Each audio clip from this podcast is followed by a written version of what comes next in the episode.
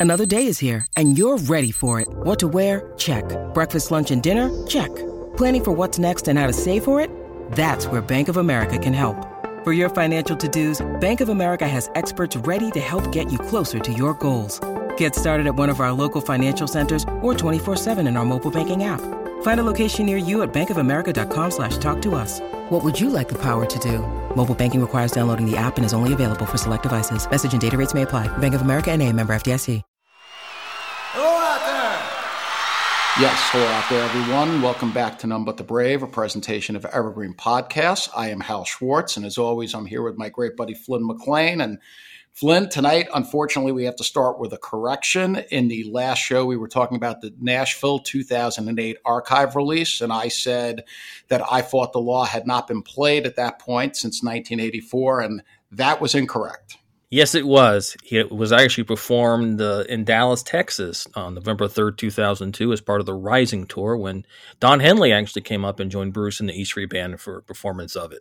Yes, and we thank our buddy Kirk Minihane for that information. He actually has now corrected me twice this year on that same point because I apparently said the same thing about Nashville in an episode earlier in 2022. So we thank him both times for letting us know, and we do hope that the listeners are going to keep us on our toes. Yeah, we need people to keep us on our toes every so often. I mean, we do know a lot, Hal, but uh, every so often we do forget little little tidbits here and there. And Kirk actually had you on his show to talk about it. Yeah, that was pretty awesome, I have to say. I went on the Kirk Minihane show on Barstool with Kirk and his team, and I really had a great time. Kirk has actually mentioned our show on the air uh, more than a couple of times now, which is just crazy. And I appreciate it so much. And I know you do too, because that's just tremendously helpful for our show to have someone with a big audience like that talking about us. Yeah, that was that was very cool and very uh, very generous of him. But uh, I do need to point out a little qualifier when we talk about I fought the law in the last performance since when. In that, uh, yeah, in 2008, the last performance of I fought the law was with the E Street Band was in Dallas, Texas, in 2002. But in May of 2008, just a few months before the Nashville show, Bruce showed up at the Stone Pony to play a four song set with Mike Ness and one of those songs was indeed I Fought the Law. So we have to add a little with the E Street Band qualifier. Okay. And that's a nice little tidbit. That's what we expect you to bring to the show. well, good, because uh, I don't have much else. well, I would disagree. I know Claudine would disagree, and I think our audience disagrees. I hope so. I hope you guys disagree. I'm always harder on myself than anybody else. And coincidentally, my appearance on Kirk's show provides us with a perfect segue to talk about the Christmas archive release, which was July 18th, 1999, because he asked me what my white whale is in terms of songs that I have not seen live. And I said, I want to be with you. And the July 18th show opens with that song. And in fact, I feel like they're trolling me a little. I don't know, Hal. It would have been a pretty quick turnaround for them to to hear to hear you with Kirk, and then hear you say, "Oh, I want to be with you" is a song I, have never seen, and then get the show out because uh, they got to pull the tapes, and then Altschuler has to mix them. But uh, so yeah, not always about you, Hal. no, they were not trolling me. I was kidding, of course, but it is kind of funny. Yes, it is, especially since this is the first show from the Meadowlands 99 stand to be released. And it wasn't one that uh, that you certainly uh, would have would have picked. Well, I wasn't there for that show. I know you were, and people who were there, including you, said that this was a very good show, and it's a, it is a very good listen. My thought is on two fronts. Number one, I think as the stand went on, it definitely got better. The 14th show of the 15, August 11th, I think was the high point. Most people agree on that. Uh, you were uh, you were there on August 11th, right? Yeah, I saw 12 of the 15. The other thing that I'll say about this show is that I found a little weird in terms of the selection. As we know, the reunion tour had a fairly static set list with certain slots where there was a lot of variation. And on this release, we have Loose Ends, which has already been released on the reunion tour from June 27th at the Garden.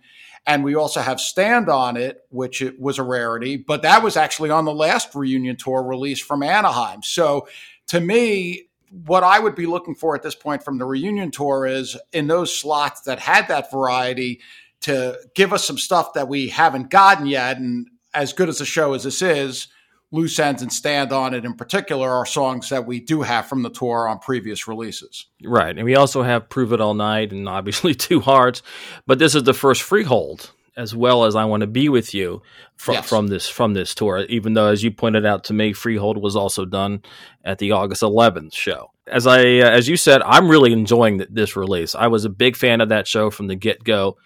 Uh, this was actually we uh, were doing a future of the archive uh, series later on in the show, and actually this is one of the ones I put on my list from from that tour. So my fear about this show was that his mic did crap out during the first song. I want to be with you, and so because of that, I was always worried that it would that would kind of disqualify it from the get go. But they seem to have fixed it quite a bit, and going back to the Madison Square Garden show from the River uh, 2009, where they fixed the uh, first verse of Hungry Heart. So I guess anything really is, is, fixable as long as they have that song from another show. I've listened to the whole show by now, and it was a very good show. And it's very interesting to hear the reunion tour at that early date because things did really grow on that tour, perhaps more than some of the others, because he did continue with that fairly static set list and the performances became tighter. And if you listen to the Garden compared to, say, this Meadowlands recording, the band is just firing on all cylinders at the Garden. And, and to be frank, they weren't here at the Meadowlands yet. And that really was the case for, I think, most of the stand. Uh, do you agree with that? I don't know. I thought they did they did a pretty good job gelling on the uh, on on the European leg that year, and I f- thought when they got back to the states, yeah, the July 15th show opening night at the at, at the Meadowlands, well, that was a little rough. It wasn't the best show, but this one I thought really came back, and I thought it was very strong. And I, like I said, I, I liked it from the get go. And I, but I agreed that by the time they got to the following July, July 1, and certainly June of 2000, yeah, they were 10 times better. But at the same time, that's what happens when you're when you're touring for a year. Now, I do think it's important to have an early part of the tour because all the phases should be represented. And, and, listening to the show and getting into some of the specifics, one of the more interesting things I think from this show is to hear an early version of Land of Hope and Dreams. And I actually think, as great as it was at the Garden, there is a power to how raw it is here. Uh, what did you think of that? It definitely sounded different to me after listening to that version from from July 1st so often in that the Bruce's guitar came in and, and it was a very different melody very different riff that he would seem to be playing and, and Danny came in whereas on by the time they got to New York the following summer it was more the drums kicked in a lot earlier not just the main drums but the drums and the other keyboards. So yeah it seemed to have a be a little bit different. Now you talked about all phases of the tour being represented. In a way, you could kind of look at this as a European show. I believe the set list is very similar to the June 24th show in Stockholm, which was represented by an excellent release from, from Crystal Cat.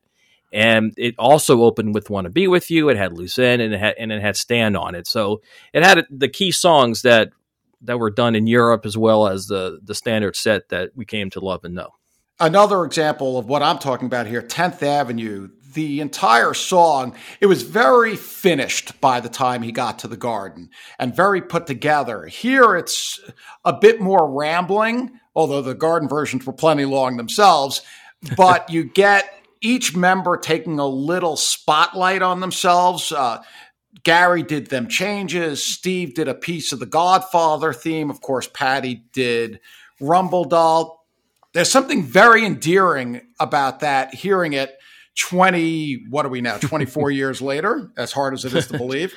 yeah, just about. Yeah, I, I remember hearing those solos, or I remember those solos, and I gave height or gave uh, a chance for some cool moments when, when Gary actually plucked out fire one night. He did that, I think, both in Stockholm and on, on Patti's birthday, July 29th, at, at the same venue. So that that was kind of a cool moment. And and I thought he had his more of his uh, Southern Baptist preacher uh, voice going on during 10th Avenue. Before, as you said, he refined it as as the tour went on.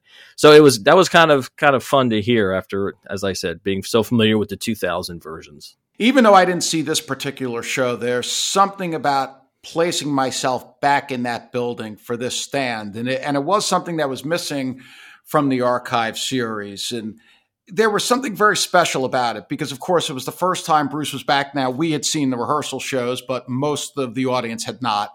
They were back in New Jersey for the first time, and perhaps they were a little tight and they were still developing the show. Even the show would change quite dramatically by the time the Meadowlands run was over in terms of the the slots that had the variation that I'm mentioning because uh, and you and I did the reunion tour community conference on East Street Radio years ago and all five of us I think it was me you and Erik Flannigan who now writes the reviews for Nugs and I forget who else was on but we all agreed there was a moment during this Meadowland stand especially the New York City Serenade where it just felt like anything could happen and Bruce was reintroducing the band and saying to people anything goes.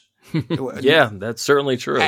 And that applied to the rest of the tour. And and you get it here in the second night of New Jersey where you're just getting a sense of that. And it's different than the other reunion tour releases, certainly much different than the 2000 releases, as I said, but also different from September 25th, September 30th, and October 23rd, where things had progressed, where you understood by the time we walked into Staples Center on October 23rd, we were aware that anything could happen. When Incident was played that night, it wasn't the shock that it was on September 25th. And certainly the appearance of Serenade would never be a shock like it was on August 11th, where I literally, I almost passed out. So. well, I think this one, you might, might not have the feeling of anything could happen. Him pulling out New York City Serenade or Incident or or any of the old, that kind of that kind of music, but at the same time, pulling out I Want to Be with You and and Loose End both in their U.S. debut, basically. Or not just basically, it was their U.S. debut.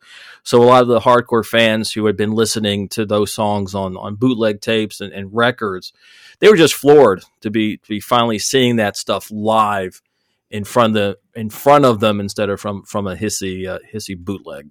Yeah, and uh, to this day, I'd really like to see "I Want to Be with You." It seems that one's not meant to be.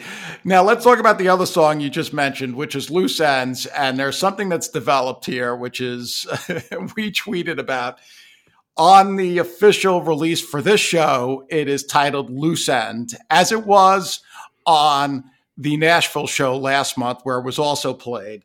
Now, I personally think this is a little ludicrous. What do you think in terms of the dropped S? Not that this is a major issue, but it's kind of funny to talk about. Well, especially since, as you pointed out to me, both Eric and Jonathan uh, specifically mentioned this song in, in their write ups for, for Backstreets and Nugs, respectively. And yeah, they both also omitted the, the, the last S after end. So it's definitely a a group effort here, but it, it really comes from. Oh, it's the, a conspiracy. It's a conspiracy. Okay, all right. I didn't yeah. think I didn't think you to be a conspiracy theorist, Hal, but uh, I learned something tonight. Uh, it's actually the reason. I don't know the reason why, but the reason they keep doing it is because in the transfer of song titles from Bruce to Sony, it is actually listed in there as loose end, previously released as loose ends. So there is a notation in that document where they drop the S and they say, yeah, it used to be loose ends and now it's loose end. As to why they changed the title is a totally different question, and I have no idea what the answer is. Okay. And I thought it was going to be something like that, and I get the legalese of it all the thing is, in the show that we're listening to, he says this is a song from Tracks. It's called Loose Ends. You cannot have a different title on the track listing. He says it's called Loose Ends. That's the name of the song. I understand, and I believe. Uh, not that I claim to know that much about the specifics of titling and copyrights and stuff like that, but I believe there is a way where the song could have been known by another title previously. I don't know, but I just find the whole thing silly myself. I have to be totally honest. Yeah, I wonder what the reason is, and maybe we'll probably never find out, but I would love to know why. If the man says in the show, this song is called Loose Ends. It, that's how it should be listed on the packaging. Yeah, but, the, but then 23 years later, that now he says, okay, now it's going to be Loose End. I got to give the guy the same uh, the same respect now. I get what you're saying, and obviously we're sort of having some fun with it. So I don't want to make too big of a deal of it, and let's not spend any more time on it. But it just it's, it cracks me up. okay. One more thing I, I, would like to point out about the evolution of the show is that in Two Hearts, there is no "It Takes Two at the end. So oh, that's gets, true too. Yeah, I, I really kind of like that. I uh, got to say, I've been kind of bored of the "It Takes Two thing at the end. I feel it just kind of drags a song out more than it really needs to be, and uh, to hear it done, boom, boom, boom, next song, really uh, worked very well for me. Okay, now let's move on. We're going to use this opportunity at the end of the year, especially with the new tour about to begin, to take one of our periodic overviews of the archive series. I think it's been about 18 months since we last did this, and we're just going to go quickly through and and give our thoughts, especially as to where the series may go now because the truth is a lot of the shows that we've talked about, and to toot our own horn, we, we did do quite a good job at predicting the releases in the, the t- couple of times we've done this in the life of our show. But really, now it's in a different phase because all of those big shows have been released. Well, certainly most of them has. Like, uh, yeah. obviously, there are still a few missing from what I would consider the from the reunion era, from the reunion tours. As you said, August 11th would be a good one like maybe a few more from the garden, specifically 622. But yeah, there's uh from the classic era where where not every show was was multi-tracked. Yeah, they're kind of running out of options here. At least if they stick to their multi-track only uh, philosophy. So they're certainly getting down to not many shows to choose from from uh, 75 to say 88. Okay, so let's start from the beginning. And a question we hear a lot will there ever be an archive release prior to 1975? What have you heard about that and why has there not been one, do you think? Well, they just didn't have the money to, to multi-track very much. I guess we can hope that that 131.73 show from, was that Max's Kansas City? In New York City, where Bishop Danced was recorded, that appeared on the King Biscuit Flower Hour, and then obviously appeared on track. So that show was was most likely multi-track, but I have no idea why why it hasn't come out. And certainly in '74, when all their money was going into uh, the recording of Born to Run, so there wasn't much left over to do any any multi track, say as they toured Schenectady and Passaic. Okay, well, it seems at this point you can only go by the history, and it's right in front of us. If we're eight years into the series or something like that, and there hasn't been a show prior to '75, I understand people would like one, but probably at this point, we have to conclude it's not going to happen. Unless they get over their addiction to multi tracks. And then, if then, of course, we have to hope that they have some two tracks, some, some direct soundboards of, of similar to those 277 shows, which were not well received, it seems, from from many people because of the sound quality, and of course the roughness of those of those shows. They were so early in the tour, and there were some miscues but they need to find some uh, some better options. Find some better shows with uh, with more solid, more historic kind of performances. I would say go to '76 with Frankie, the evolution of Frankie, and something in the night, and even the promise. But again, if they don't have the tapes, they can't release it, multi-track addiction or not. Right, and uh, you jumped ahead there a little. Born to Run, we do know they have some remaining tapes. There are shows from the Tower. Is there anything else that we know about? Well, supposedly Toronto on December 21st was also pro-recorded or multi-tracked, but it's uh, it's very similar to the CW Post show that came out last year. Pretty Flamingo was really the only difference. Whereas uh, from the tower, like 12:30 is the only show that I am 100% was recorded, uh, and there were there were two changes. Uh, it's going to work out fine for Pretty Flamingo. Growing up, wear my ring around your neck, and for you, we're also done that night, which were not done the following night. And we just have to face reality, especially on these early tours. They've released enough shows now that most of the songs that were played on these tours were covered. Uh, and especially since so few shows were recorded, there's going to be a lot of overlap. And uh, that's just the way it's going to be, or they're going to have to stop releasing from these tours. Well, I think after another Born to Run release or, or two, I think they're going to be done with with that tour uh, as I said, I only, I only know of two other shows that were definitely multi-tracked, and of course, we don't know if some of the other Roxy shows were also multi-tracked, especially since they did do a what a, a late show from, from the seventeenth. I believe that's it. Or was it the 18th, Al? What what show was it that came out? The show that was released was the early show on October 18th. There was a late show that night. It would certainly seem to make sense that with the production truck there, they would have recorded both shows. You would think, and of course, then you only have uh, basically two changes. Pretty Flamingo was substituted in for E Street Shuffle, and then Detroit Medley and Quarter of the Three were uh, were substituted for Carol. So it's not exactly uh, a seven, you know, seventeen songs different between the two nights, like like we've seen over the last uh, ten or so years. Yeah, as I said, that's going to be a running theme now of the shows from the classic era that are left. Now, moving to Darkness, we know Passaic Night 3, which is an essential release. That one will come out, I imagine, because it has to. Is there anything else left besides for Passaic? Well, if they did um, Berkeley, Berkeley 7 1 was released. And you would think they would do the, the first night too. But again, there's only one difference. You got 10th Avenue in for Because the Night. So it's not really, you know, you're not exactly breaking new ground. Whereas the Passaic show, you got, as you kind of hinted, um, you got three or four big differences. You got yes. High School Confidential and Sweet Little 16, plus additional performances of Fever and Incident. So those, so you can never have too many performances of Incident. That's that is for no. sure. And then they might have uh, July 5th and July 8th. Um, July 8th was the Phoenix show from which all those those video uh, the the film clips were done. So you they could have they could have that one, but again, it's there's only one difference. Raise your hand replaces the promise and in the encores, not in the same order, obviously, but yeah, you're not exactly breaking new ground there either. Yeah, that's why I feel that Passaic Night 3 is the big one. Yes, yes. High School Confidential has never been released, I don't believe, in any form, right? No, no. Same for Sweet Little 16, right? Yeah. And those are great selections. That's a really good show. The last show before his birthday, the third night of the three.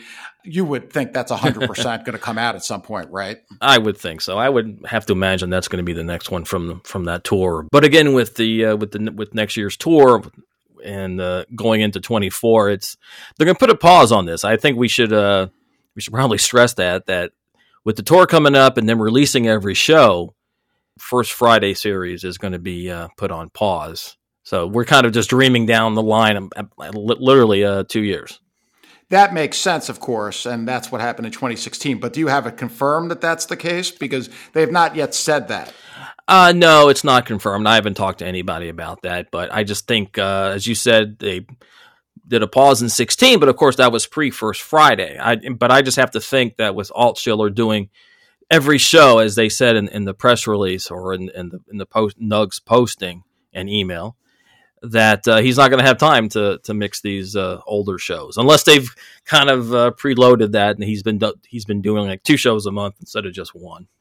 Let's see how that plays out, and it certainly makes sense, as I said, that they would pause. It also helps extend the series That's when they're true. otherwise releasing at least 60, well, the 62 shows that are announced, we know that more are going to be announced in the very near future. So that's that's a lot of shows also for Altschuler to work on, as you were just saying. Uh, now the River Tour, what do we think on this one? Uh, now, uh, I would say, which I've said before on this show, there is one thing that they have to get out, and that's a show from the Meadowlands with "I Don't Want to Go Home." Oh, I agree 100%. I have in my notes July 6th, only 100% confirmed, multi track recorded show with I Don't Want to Go Home. Uh, so that's the, the one band. that. With the band. With the E Street Band, yes. That is a difference. And Steve and Bruce trading vocals. It was a, such a highlight of that. Uh, all those years vinyl bootleg back in the day, and then it was also released on what was that bootleg name? The the River show from E Street Records that had the partial soundboard from 824. Now I'm, I'm, drawing a blank on that one too. Oh, I don't remember that. I think it might actually might actually be I don't want to go home, but it was it's funny that they uh, they named this named the bootleg after one of the one of the bonus tracks, which actually appeared at the front of the set. But anyway, that also that July 6th show also has Follow That Dream, Johnny Bye Bye, and Jole Blon. So definitely keeps up with those, even if those are um, previously released. Anything else from the River Tour that we know about? Uh, just uh, they probably have. They well, not, not they probably. They do have one more show from London, but again, it's pretty similar to the other two shows. Even though, but you do have Link Wray. He's he shows up to guest on I Fought the Law appropriately enough. So, and then of course, there's some rumor on BTX that there's a, a mystery Northeast 1980 show, but for for now, I'm going to call that Schrodinger's tape because there's no evidence that it does exist, and obviously, it's very difficult to prove a negative. Yeah, uh, I agree with you on that. My take on it would be without any evidence, and 40 some odd years have passed with no proof that such a show exists. Eh, we we would have to see it to believe it.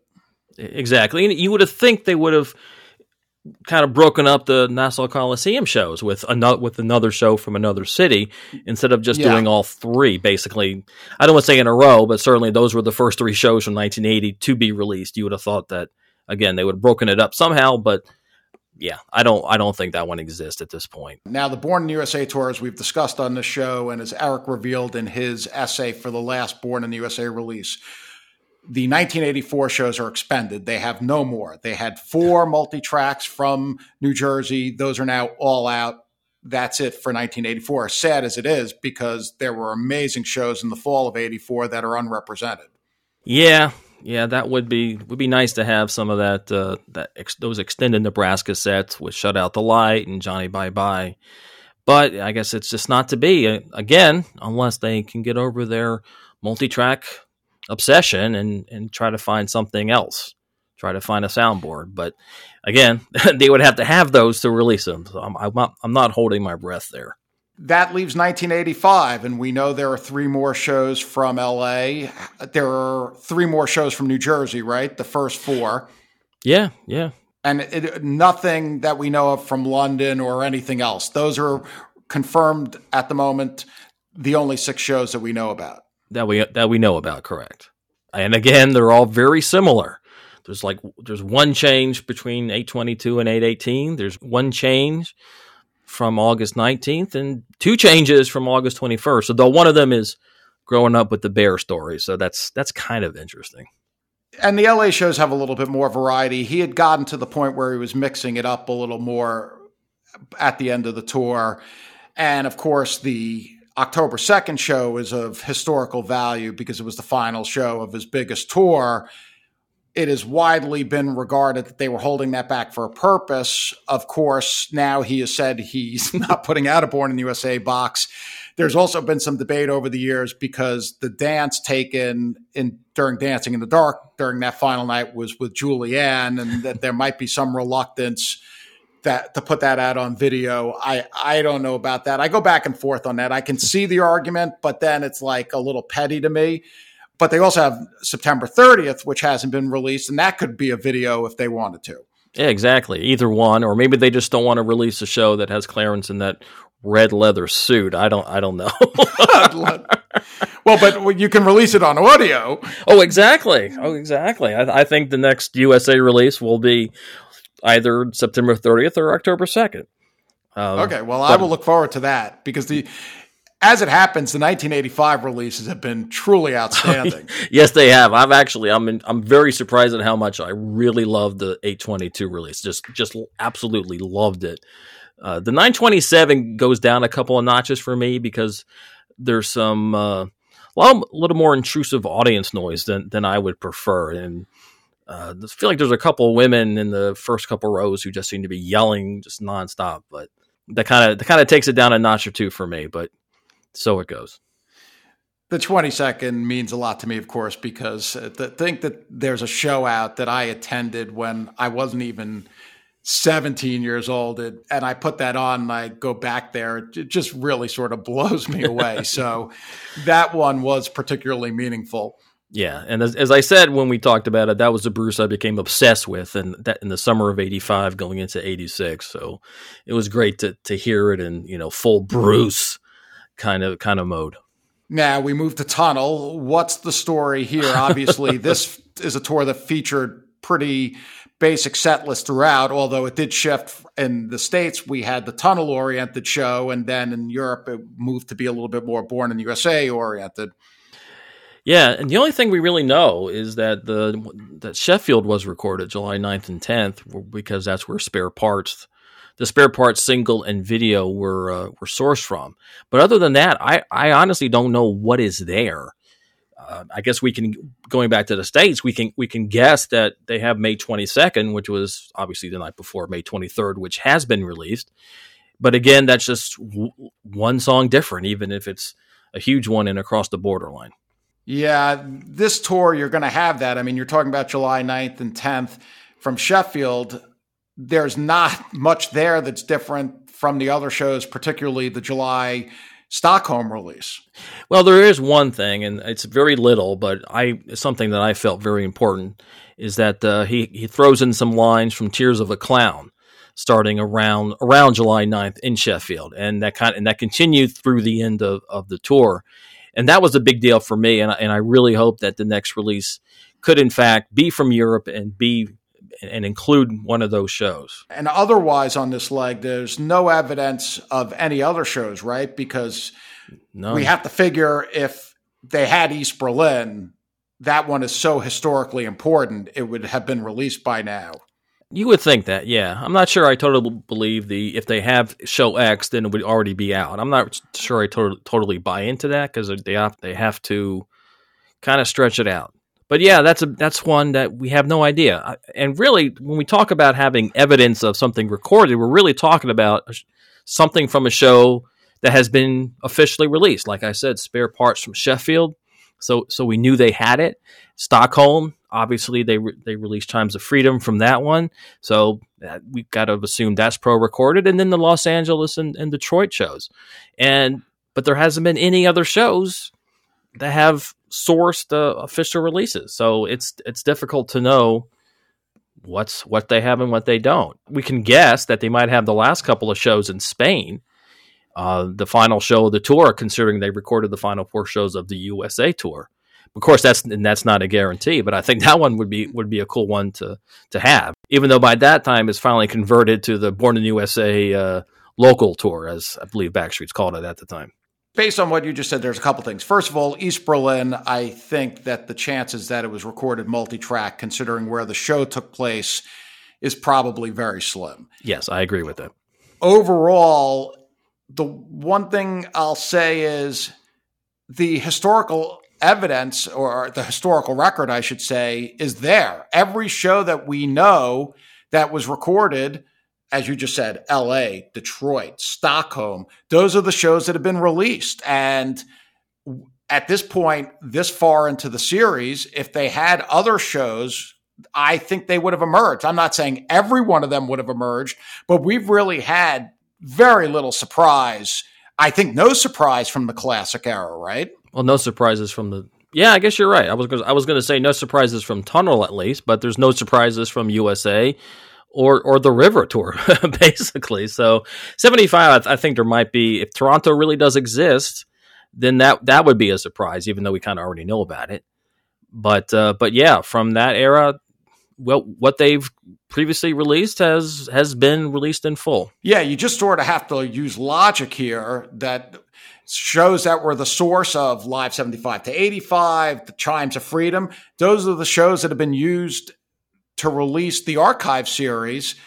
And uh, it would be great if we got a curveball. It seems like what was recorded is what was recorded. And, you know, we can wait on Godot, but I don't know that it's going to arrive. Well, I'm still holding out hope that maybe one of the last few nights of the uh, of the tunnel tour in, in, in, Spain were recorded because it was at the end of the tour and or maybe some of the ger- other German non East Berlin shows because they did several in, in, in, a short span of time. But but you're right, we have no evidence that any of that actually exists. Hi, I'm Hal Schwartz from None But the Brave, and I want to tell you about our exciting new sponsor, DistroKid. DistroKid is a service for musicians that puts your music into online stores and streaming services like Spotify. You keep 100% of your royalties. The DistroKid app is packed with features. You can check your streaming stats from Apple and Spotify, upload lyrics and song credits. You can also get notified via push notifications when you've earned royalties. With Mixea, a powerful tool for those without access to professional mastering engineers, users can put the finishing touches on their track in minutes. There's a simple interface that is easy to use even if you're a novice creator. It's only $99 for a year with unlimited master tracks.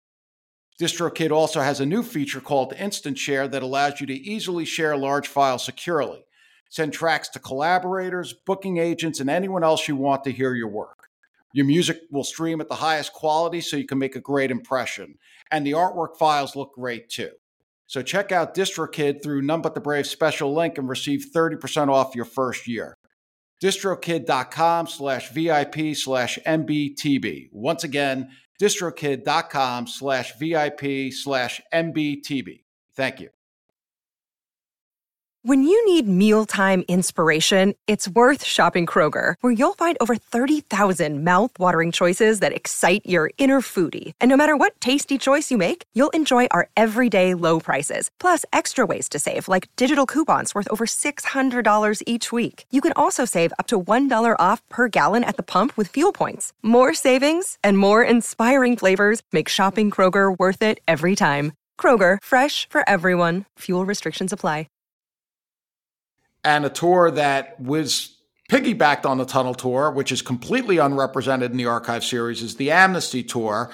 Now, I think they should get at least one Amnesty show out. What's your feeling as to why that hasn't happened yet? My guess would be is that well, first off, they're short. Uh, they're only about ninety minutes if you include even all the encores with with all the with all the acts, and then they're just they're greatest hit shows, and there's no there's no song that is unique to that tour except for Get Up Stand Up. And I think between those two aspects, they're just, you know, that they're being kind of overlooked. I think that they should get at least one out. Uh, I saw Philadelphia. That was a really good show. The horns were there. That was the return of Jungleland. The show following was the show in LA where Jungleland was also played. It was exactly the same show as Philadelphia, as a matter of fact. But the one I'd really look at if they have it is Oakland because Sting wasn't there. It was a little bit longer set and it opened with War. That, at least on tape, is a really excellent show. And I, I think it would be a good representation of this tour. Oh, I agree. And it includes uh, the only performance until 93 of I Ain't Got No Home and, and the version of Tunnel, which is they actually exclude the that intro that was done on the Tunnel of Love tour, so it just kind of kicks into the song without any intro. So, so that gives it a different feel. Yeah, and and I do hope that it happens at some point because I would like all the tours represented at least as much as they can be. What do you think of the possibility of them like releasing two? So you get you get two shows, kind of like when they when they did No Nukes. That would be great. The more the merrier. I mean, I don't think this show's ever been against more archives. Well, that that would certainly work. That would take care of the uh, of the of the length issue, just just like releasing both No Nuke shows did. So that would be really cool. Maybe they could release uh, like L.A. and Oakland together, kind of get. Uh, I see. I kind of think L.A. was more of a standard set, and that would be uh, a good representation of that tour along right. with Philadelphia. Whereas Oakland did have those differences, and while they they're cool to us, they're not true. That's not truly what happened on the on the majority of that tour. All right, I agree. And let's take a look at 92 93 now. This tour, it seems like they release fewer shows compared to some of the East Street tours, and I think we all know why. but they have done a very good job at yes. picking the shows from this tour. The Boston release was excellent. Of course, the Hungerthon is a massive show, and the more recent European show was a good listen. Where would they go to next? Because they, even though they've only released three, it is a good representation uh, uh of sort of everything that went on. Oh, and they did release the Metalhead show, so that's a fourth right. show, right? Yeah, yeah, they've done four. Yeah. Yeah, and that was that was a really good show for them to release too because it had unique stuff on it. Totally agree. And the only shows that we wish they had the Basie the rehearsal show from the Basie. And, Goes without saying. but yeah, they definitely don't have that one in multi-track. But a, a, a two-track DAT would be more than sufficient. I mean, we know they have the Milton Keynes show from May 22nd because a good chunk of that was used on that uh, the Lost Springsteen TV special or whatever it was as part of the Uber series back in, uh, I guess that was 06 or so. I would actually go back to New Jersey. I would love to see either the opening night, which had the solo electric dancing in the dark, uh, as well as the last performance to date of With Every Wish, or or go to July 31st, which I believe you attended. It had Spirit. I with, all of them. Okay, they did Spirit in a kind of an acoustic piano thing, Pony Boy, and then Cross My Heart, which be which would be incredibly unique because it was only done to, what two or three times on the entire tour. Once with the band and once acoustic. All right, so that's twice, and this would be the full band version, and I think that would be an excellent addition. It would, and July 31st was my favorite of that stand, but I would lean towards the opening night because of the circumstances. You mentioned the Dancing in the Dark. That is an essential to get that solo electric version of Dancing in the Dark, where he really stripped the song down to its essence. It had so much soul, but the circumstances of that night and mm-hmm. I, I, believe we've heard about this in one of the books. He was very nervous backstage. He didn't know what the crowd's reaction was going to be. He had moved to LA, he had fired the E Street Band, and here he was returning to New Jersey. And there was such an electricity in the building that night. Yes, there, yes, there was. that would be a really cool one to have in the series. Yes, I, I, agree totally with you on, on, on every account. Yeah, I'm actually kind of kind of surprised that, that he would be nervous just to the re, to the reaction of the crowd, considering he sold out 11 shows. But I guess when he hit the stage with a group of musicians who were not E Street and he was playing material that was not from 75 to 85, that would be uh, something to see for on on his part. Anything else of note from 92, 93, or should we move on to Joad? I think we can move on to Joad. All right, let's do that. The Joad Tour, I would have to say again, they've done a really good job with these releases. The last Asbury release is an all timer, even though I really think that one's sort of not part of the full tour. But earlier in the month of November and the month before, there were magnificent performances in the Midwest and in the Central Valley of California. Of course, Fresno comes to mind. And in those shows, Woody Guthrie's Tom Joad opened a lot instead of Bruce's Tom Joad. And there was an artistic impact, I think, in those specific locations that really hit home. Yeah, he was singing songs in, in the location in, in, which in which they were set. You got Woody Guthrie's Tom Joad. You got the the basically the Border trilogy. All those basically were set in that kind of uh, the California Valley. So they had an extra powerful impact, and I think the audiences were incredibly rapt they were just so attentive, even though, I mean, I wasn't there, so maybe you can talk more to that. Well, that night in Fresno, when he did Deportee plane wreck at Los Gatos, which is the only time I've ever seen the song, that was quite a moment. And, and that entire show, it, it was funny because he was in a location, of course, that he normally doesn't play. And walking into that show, I'll never forget, there were people who thought he was going to be with the E Street Band. They had no clue. and he walked out on that stage and started strumming that guitar and played. How long was Guthrie's Tom Joad? It ran, I think, it's like seven or eight minutes, right? Yeah, it's a pretty long song. He basically, it's basically a summary of the entire Grapes of Wrath book, if I remember correctly, and, anyway. And the incredible thing was this crowd, which I don't think knew what was coming. He had them in the palm of their hands, and that show was so riveting you know, there were other good shows in California that week. There was a show in San Diego where, of course, songs also take place, Balboa Park. But the Fresno show in particular is one that uh, just maximum impact for that tour. And and if someone asked me, that would be the next show I would release from the Joad tour. Okay and and I agree with you. And I would also for other future releases, I, I think we we need a we need a show with uh, Pilgrim and the Temple of Love, and and never mm-hmm. be any other for me but you, and and the doo wop version of, of, Fall Behind. He debuted that one, and uh, oh, that was, was beautiful. Yeah, December '96 when, when Dion came on. Dion had actually recorded a version of it, released it, and and Bruce picked it up for the for the remainder of of of the 96 tour, including into uh, into 97. So one of those I, I have my in my notes one of those late December shows and or make, going to Australia. I think Sydney had a he was there for about what a week or a week and a half. Did a bunch of shows there, so maybe they set up the recording truck there. Considering the instrumentation on the Joad tour, I don't even know if they needed a recording truck. They probably could have done it just to that, right? That I don't know. I don't know how many mics they would have had set up for everything, but because they had a vocal mic, and I don't know what was going Gu- on with, guitar. with the guitar. Right. And then Kevin, I don't know. Right. well, we have to find out more about that. But I agree, Australia would be a very interesting selection, yeah. especially because we haven't heard a lot of those shows, right? Right. Yeah, I mean, there are some good bootlegs of it. I think Crystal Cat released Sydney Night. That was a strong, strong recording. But yeah, just kind of like the rest of '97. He released Nietzsche from May in '97. But really, there's that's kind of an overlooked overlooked leg, uh, especially of that tour. Maybe it's because he didn't do any in the, in the states, and by that time he'd already been on the road for for 15 months or 14 months. So some of us were ready to move on before uh, before he was.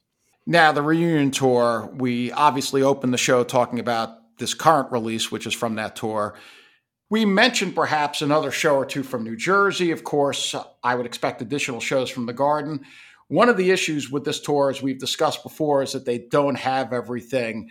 Flynn's information is that they have select shows from select cities, and three of the biggest shows his birthday show in Philadelphia, night two in Atlanta when American Skin was premiered, and the second show in Hartford, we've already reported they don't have them. No, they do not. So yeah, it, I think again it might just come down to how many shows from from Madison, Madison Square Garden can they can they, can they put out. I, I think I would certainly go to that one next.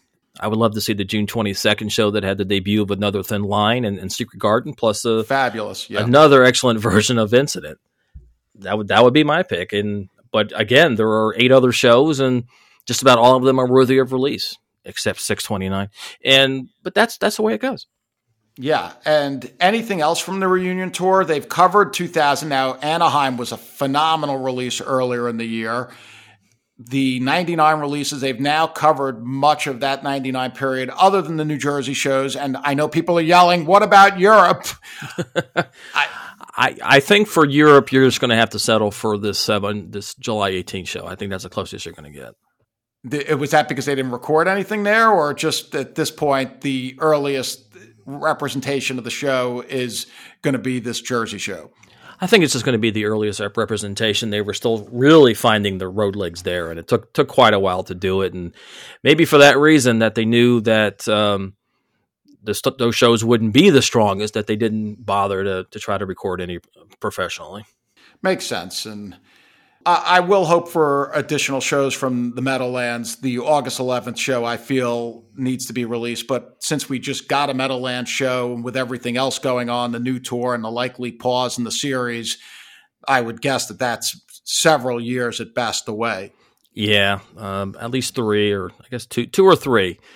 So, well, unless they do some kind of surprise thing where they maybe they release something at Christmas or during another gap in the tour, like they they kind of did that in '16. They released Christic between the two legs, and and then they released Buffalo for for the Christmas release that year. Right, but clearly they're not going to release another Meadowlands '99 show yeah, for any of those things. That's that's a good point. That's a good point. They probably wouldn't even go back to the reunion tour, considering that this one of the most recent releases would be from from July 18th, 99. All right, so here we arrive at the Rising. the Good job, guys. Good job. Often discussed, never changing situation. Do you have any update? You had previously None. said the last time we did this 18 months ago, you said something like, guys, just expect nothing and hope for the best. Yeah. Is no, there any update no, on the situation? There is no change whatsoever. I haven't heard anything. And it just seems like that's just going to be it, that Helsinki show, unfortunately. But, and this is a tour where if they have anything in two track, release it. It's a big hole in the series. So, some would claim this is a more important tour than the reunion because they had a new album going on. But so get something out there. Do they really not have anything on two on on the two track that? Whatever. There are so many questions about how they got to Helsinki. There's a lot of theories now. You had said on BTX that they even turned to one of the people at Genex, which owns the technology in question. Yeah, they had to bring in Dr. Otto Schultz to to come in to help with the Helsinki one, and I don't know how they got that one, but if that guy can't can't get the other ones out, then I don't think anyone can. So, just to recap, in case we have new listeners, The Rising was recorded on a Genex system, which was new at the time. State of the art. state of the art and has gone defunct. And yeah. because they did not transfer everything back in the day, which makes anything. sense, anything. Well, they did transfer Barcelona, we, right, and, because and, obviously that was a release. Right. They were able to access it in 2002 and 2003, but by the time they started the archive series and it was 14, 15 years later, now even longer, they were unable to access the data. Pretty much, yeah. It was recorded in some kind of proprietary format, so it's not even a WAV file, and it's just they can't get everything uh, get everything working. It's almost like they have to. I don't know. I think all the moons aligned correctly, and they did some kind of uh, bizarre moon dance to get Helsinki. I wish they could do that again for like a Shea show or something.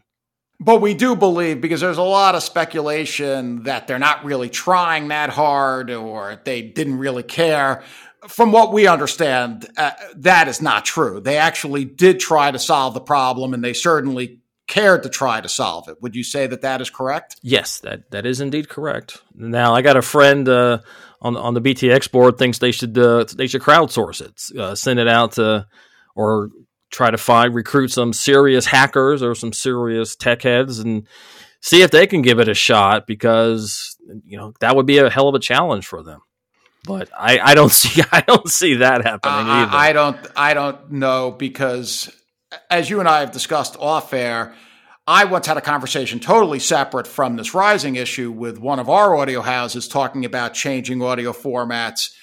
And they were telling me some of the fail safes that they go through and that there's always someone out there with the right machine. And it just seems impossible to think that there's some crowdsourcing solution to a problem that we know they really have tried to solve. So it just appears that the rising story is written. And as you said, expect nothing. And if one were to arrive, we should just all be very happy about it. Pretty much.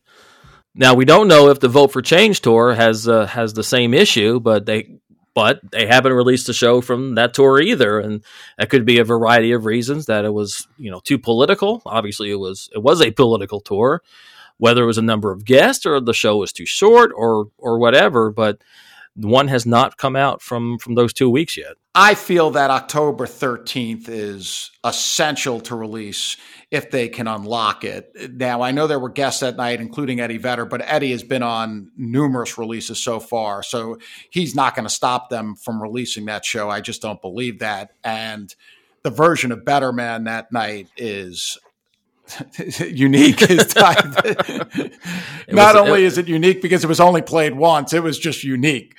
It was amazing. I thought it was that that was just a tremendous performance and i'm not a big pearl jam fan. I went with you to a show but i'm casual at best. But that one that performance that night in october of 2004 was that was mind-blowing man. Mind blowing. oh it was in- incredible. Oh yeah and as ed said he he took the E Street Band for a little spin, and he had a lot of fun doing it, and that was an amazing moment. Yeah, I what really struck me. I mean, I kind of expected Bruce to to jam the hell hell out of that show on guitar, but Clarence Clarence sounded amazing on that one. He was rejuvenated. He felt like it was uh, Clarence from the '80s again. Yeah, that was a that was a big moment. I hope I hope they can get it out. And, I hope so too. Now let's move on to Devils and Dust, which we begin with the tours now that they have everything.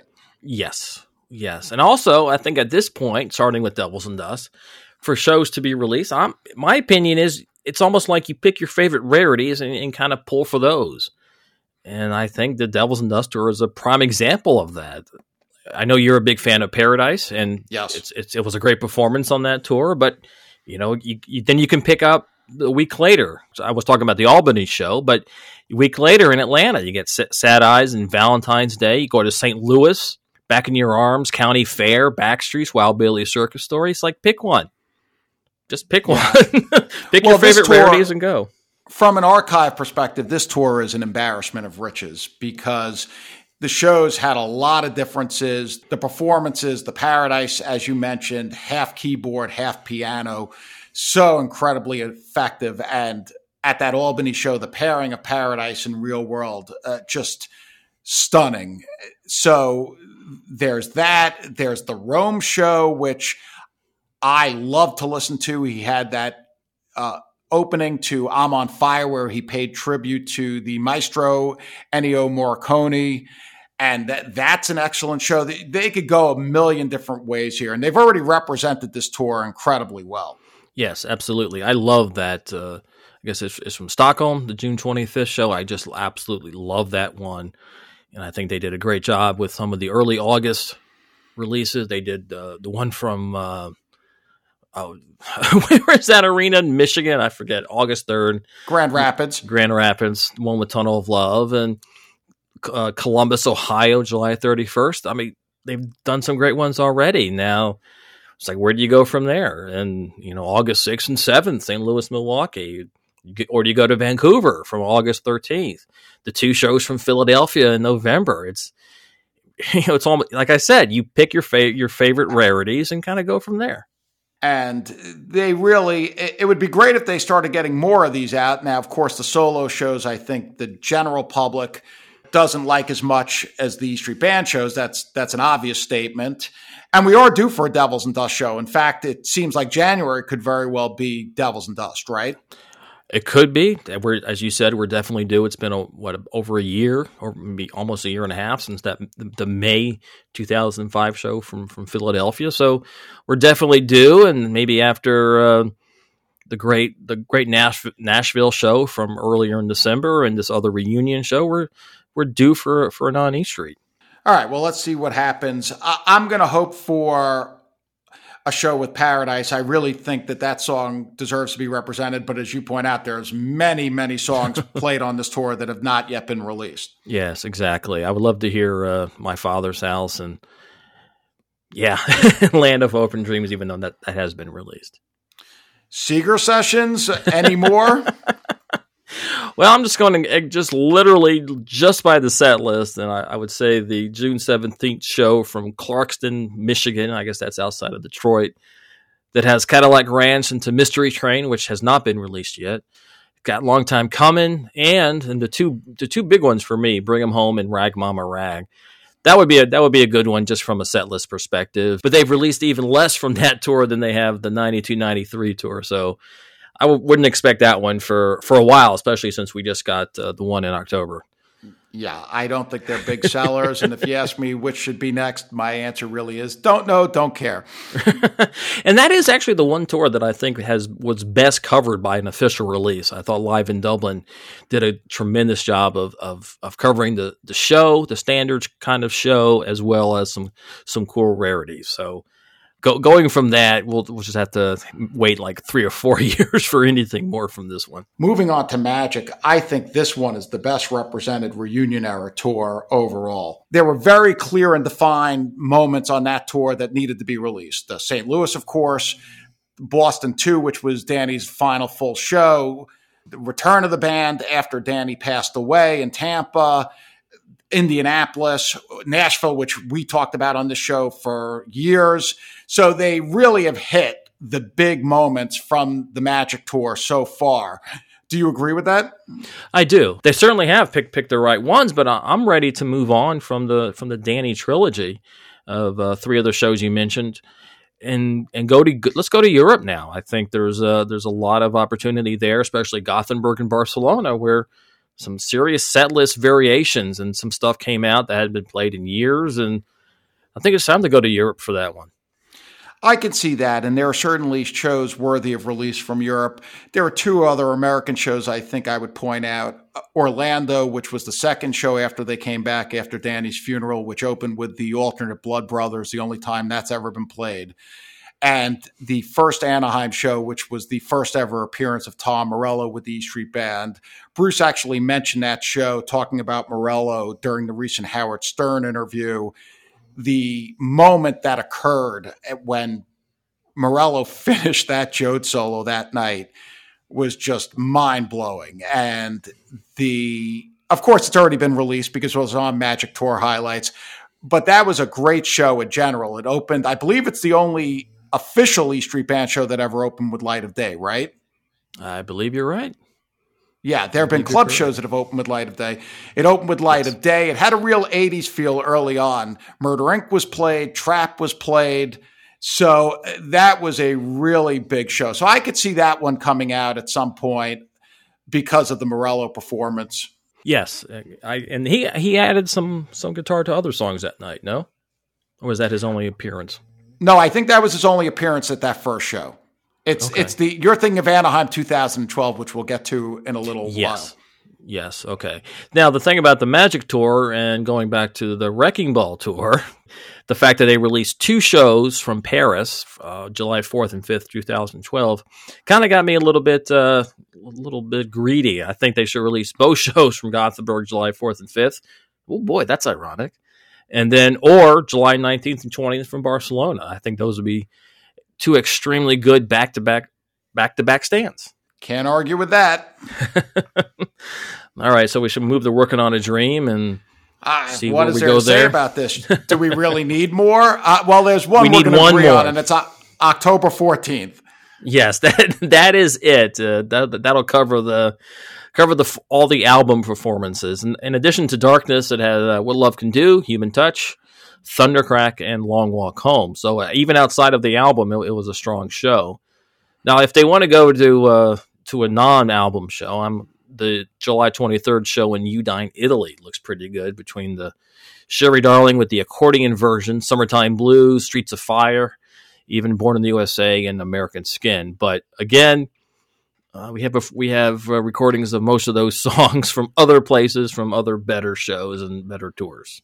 Unfortunately, I think 2009 was the nadir of uh, E Street Band touring in the reunion era, and it, someone brought up May 23rd the other day, which was a perfectly fine show the second night at the Meadowlands. You and I saw that show together. Yep. Do I think that that show should be released? I mean, I guess if they have nothing else to release and they want to put something out, but there was nothing special about that show. Uh, yeah, and that I think, unfortunately, speaks to a lot of the tour. It was just not a great year of touring for them until they got to that end where he found the little spark playing the records. And of course, uh, three of the shows which are released were truly magnificent: the Wild and the Innocent show, the River show, and the and the Greeting show.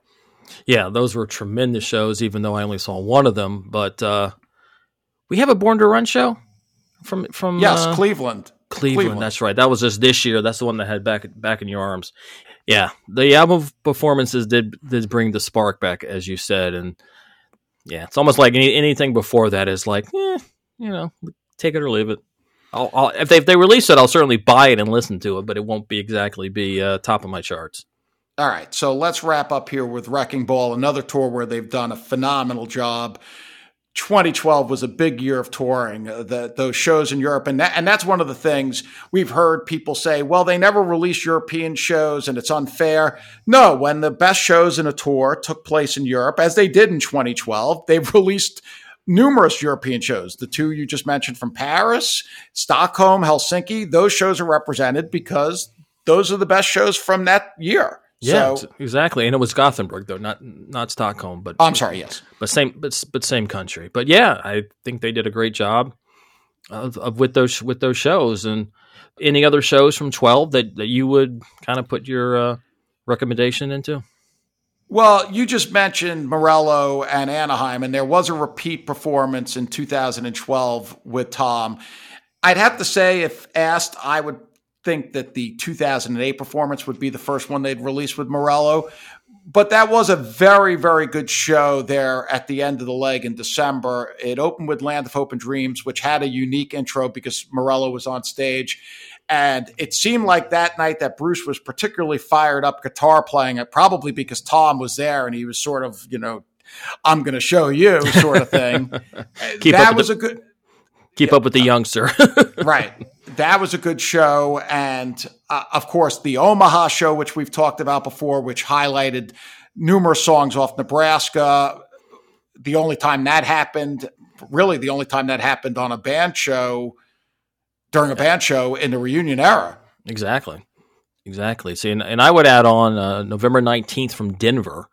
It had, in addition to Get Out of Denver, it had Bishop Danced, Human Touch, and Saving Up in a row as well as across the borderline in the encore. And I thought that was a pretty uh, pretty interesting one. What about 2013? I I'm thinking I got greedy. I'm getting greedy with my uh, with my two night stands here, and I would do the two shows in Turku, May 7th and May 8th. Yes. Or go to July 23rd in Cardiff.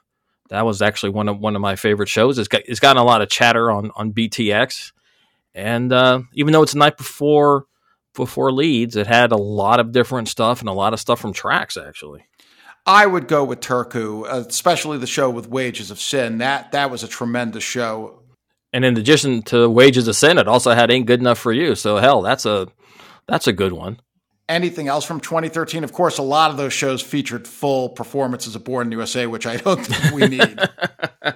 yeah, I would I would stay away from any full album performances post 2009, basically and just stick with, uh, as I said, find your favorite rarities and kind of campaign for that one. What do you think the next show will be released from the Wrecking Ball tour? Do you have any uh, insight, guesses? I have no insight or guesses. They, okay. Any of the ones that I just mentioned would would be a good one. Uh, you, I know you mentioned uh, I'll mention Omaha, but I think they just released the two shows from Paris from twelve, so I would li- I would like to think they're going to go to thirteen and which would put Turku and, and Cardiff uh, straight in the in their sights. I'll go with Turku. Okay. All right. I'll be happy with the second night in Turku or both nights and be be extremely happy with Cardiff. The other thing we hear a lot is and let's just do this very quickly. People are constantly asking us, we don't follow the archive series as closely as you guys do. Since the last time we did this, are there any shows that we would highlight that we think people have to have just a small number, three or four. Do you have any thoughts on the shows that people have to have from the archive series from the last year and a half? Yeah, uh, October 1st, 1978 from Atlanta. Sounds phenomenal. It's a great set list, even though it's not a total perfect representation of that tour. It doesn't have She's the One or Backstreets. But uh, Incident into Rosie, Heartbreak Hotel, the last time makes this one just and it was the last the last night at at the time, and they were they were on fire. They were ready to to close it out. Yeah, definitely agree with the Fox Theater from '78 night two. Certainly have to mention Wembley, June 4th, 1981. And one that was a surprise, even though I was there and I wrote the review for Backstreets, the Anaheim show from the reunion tour, May 22nd, 2000. Now, as we've talked about, May and June, they were playing at their absolute highest level. Uh, that show is incredible. yeah, I, I love listening to that one, and that's certainly with with roll the dice, no surrender, country swing, and and racing in the street. That was uh, that was a phenomenal. And you said stand on it was in the encores, and yes, is that the one with Gloria too? Yes, yes. So that that's a that's a top notch one, and for my other two, I would say May 16th, 88 from the Garden. I'm a big Tunnel fan, as everyone knows. And that one, that was the first night of the five nights there. And the crying just makes that one a, a must have, as well as the New York to New York to, uh, to end the show. And my third choice would be December 12th, 75, last year's Christmas surprise. I I actually like that show a lot more than, than I than I thought I would with It's My Life and Lost in the Flood and and obviously uh, Santa Claus is coming to town with uh, sounding normal and not totally uh, remixed in, in, the studio. Yeah, my last one, and I think it's around the time we last did this, would be the August 22nd, 1985 Giant Stadium show. Now, the okay. last 18 months have been huge for me. It's incredible how many shows I was at that have been released in this period. But this was another one. And as I said when we started the show, which seems like a while ago, uh, the feeling of being back in that building when I was just about to turn 17 and the, how massive Bruce was at that point. Yeah. Uh, you know, if you didn't live through it, it's hard to imagine. I mean, he was the biggest performer on the planet, except for maybe Michael Jackson. Although the Born USA tour was certainly bigger than the Victory tour. Yes, and, it was, and, and, and well, and, and, Michael Jackson had pretty much uh, he was. Uh, I think Thriller had ended by then, so I think yes. so he didn't have any any music on the on, on current radio. So yeah, I think Bruce owned the place. Yeah, just great stuff, and and kudos to everyone involved: Al Schiller, Erik, all the guys at Nugs, Brad Serling of course, everyone involved with Bruce, they, they really have done this series right. Uh, there's just no way to say it otherwise. And yeah. who would have ever thought uh, the, the, the really? quality and the the number of the shows that have been released? It's it's a wonderful thing for fans. Yes, it is. Yes, it is. And we, we quibble over whether it should be July 18th or August 11th, but in the end, uh, every show sounds sounds phenomenal, and and the performances really throughout are, are great. They they pick the ones where where Bruce is is on, and and the band is is really on. And I mean, if we can make any suggestions for the future, as I said, see if you can go to uh, get off the multi-track only kind of kind of thinking and do some more historically important shows that maybe you, that you don't have multi-tracks for. Like I said, some of the spring 76 shows or summer 76 as, as we're probably in that, that Charles Gerber box of tapes. And, and certainly if you have anything from the rising, let's, let's, let's hear it. let's hear it. And with that, we've taken our latest look at the archive series. This will probably be the last we do this for a while. And before we wrap up tonight, we just want to wish everyone a happy holiday season, happy Hanukkah, Merry Christmas, Happy New Year. This has been a big year for the None But the Brave podcast. And as we've said before, we really appreciate the fact that people are listening. It it it blows my mind. I don't know how Flynn feels about it. Yeah, my mind's pretty much blown as well. And uh, it's it's just fantastic to have people quote us and and talk about us on very on, various online forums and we're looking forward to even a, a, bigger 2023. We're so excited about covering a, a current tour and, and, and having shows to talk of new shows to talk about, and even and the recordings of those shows. So it's going to be it's going to be fun. It's going to be a lot yeah. of fun. Okay, uh, I think we've reached the end here, so I'm going to wrap it up. None But the Brave is produced by Bull Market Entertainment, presented by Evergreen Podcasts. On the web, you can find us at nonebutthebravepodcast.com, on Twitter at NBTB Podcast. So for Hal Schwartz, I'm Flynn McLean saying thanks for listening and Happy New Year, and we'll see you further on up the road. Thank you so much. We'll be seeing you. Mad Magazine. Advertising mascots. B movie posters. And cartoons. Oh, yeah, can't forget cartoons. If you get the funky connection that ties these pop culture gems together, you'll dig two designers walk into a bar. See, we're a couple of creatively curious pals living between the bookends of grand museums and dive bars. Hey, you know the place, the sweet spot where highbrow and lowbrow become drinking buddies. So join our barroom chats as we talk influential work and uncover stories of how the familiar became iconic.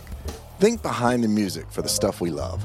Check out our website at two designerswalkintoabar.com. And listen wherever you get your podcasts or visit evergreenpodcasts.com.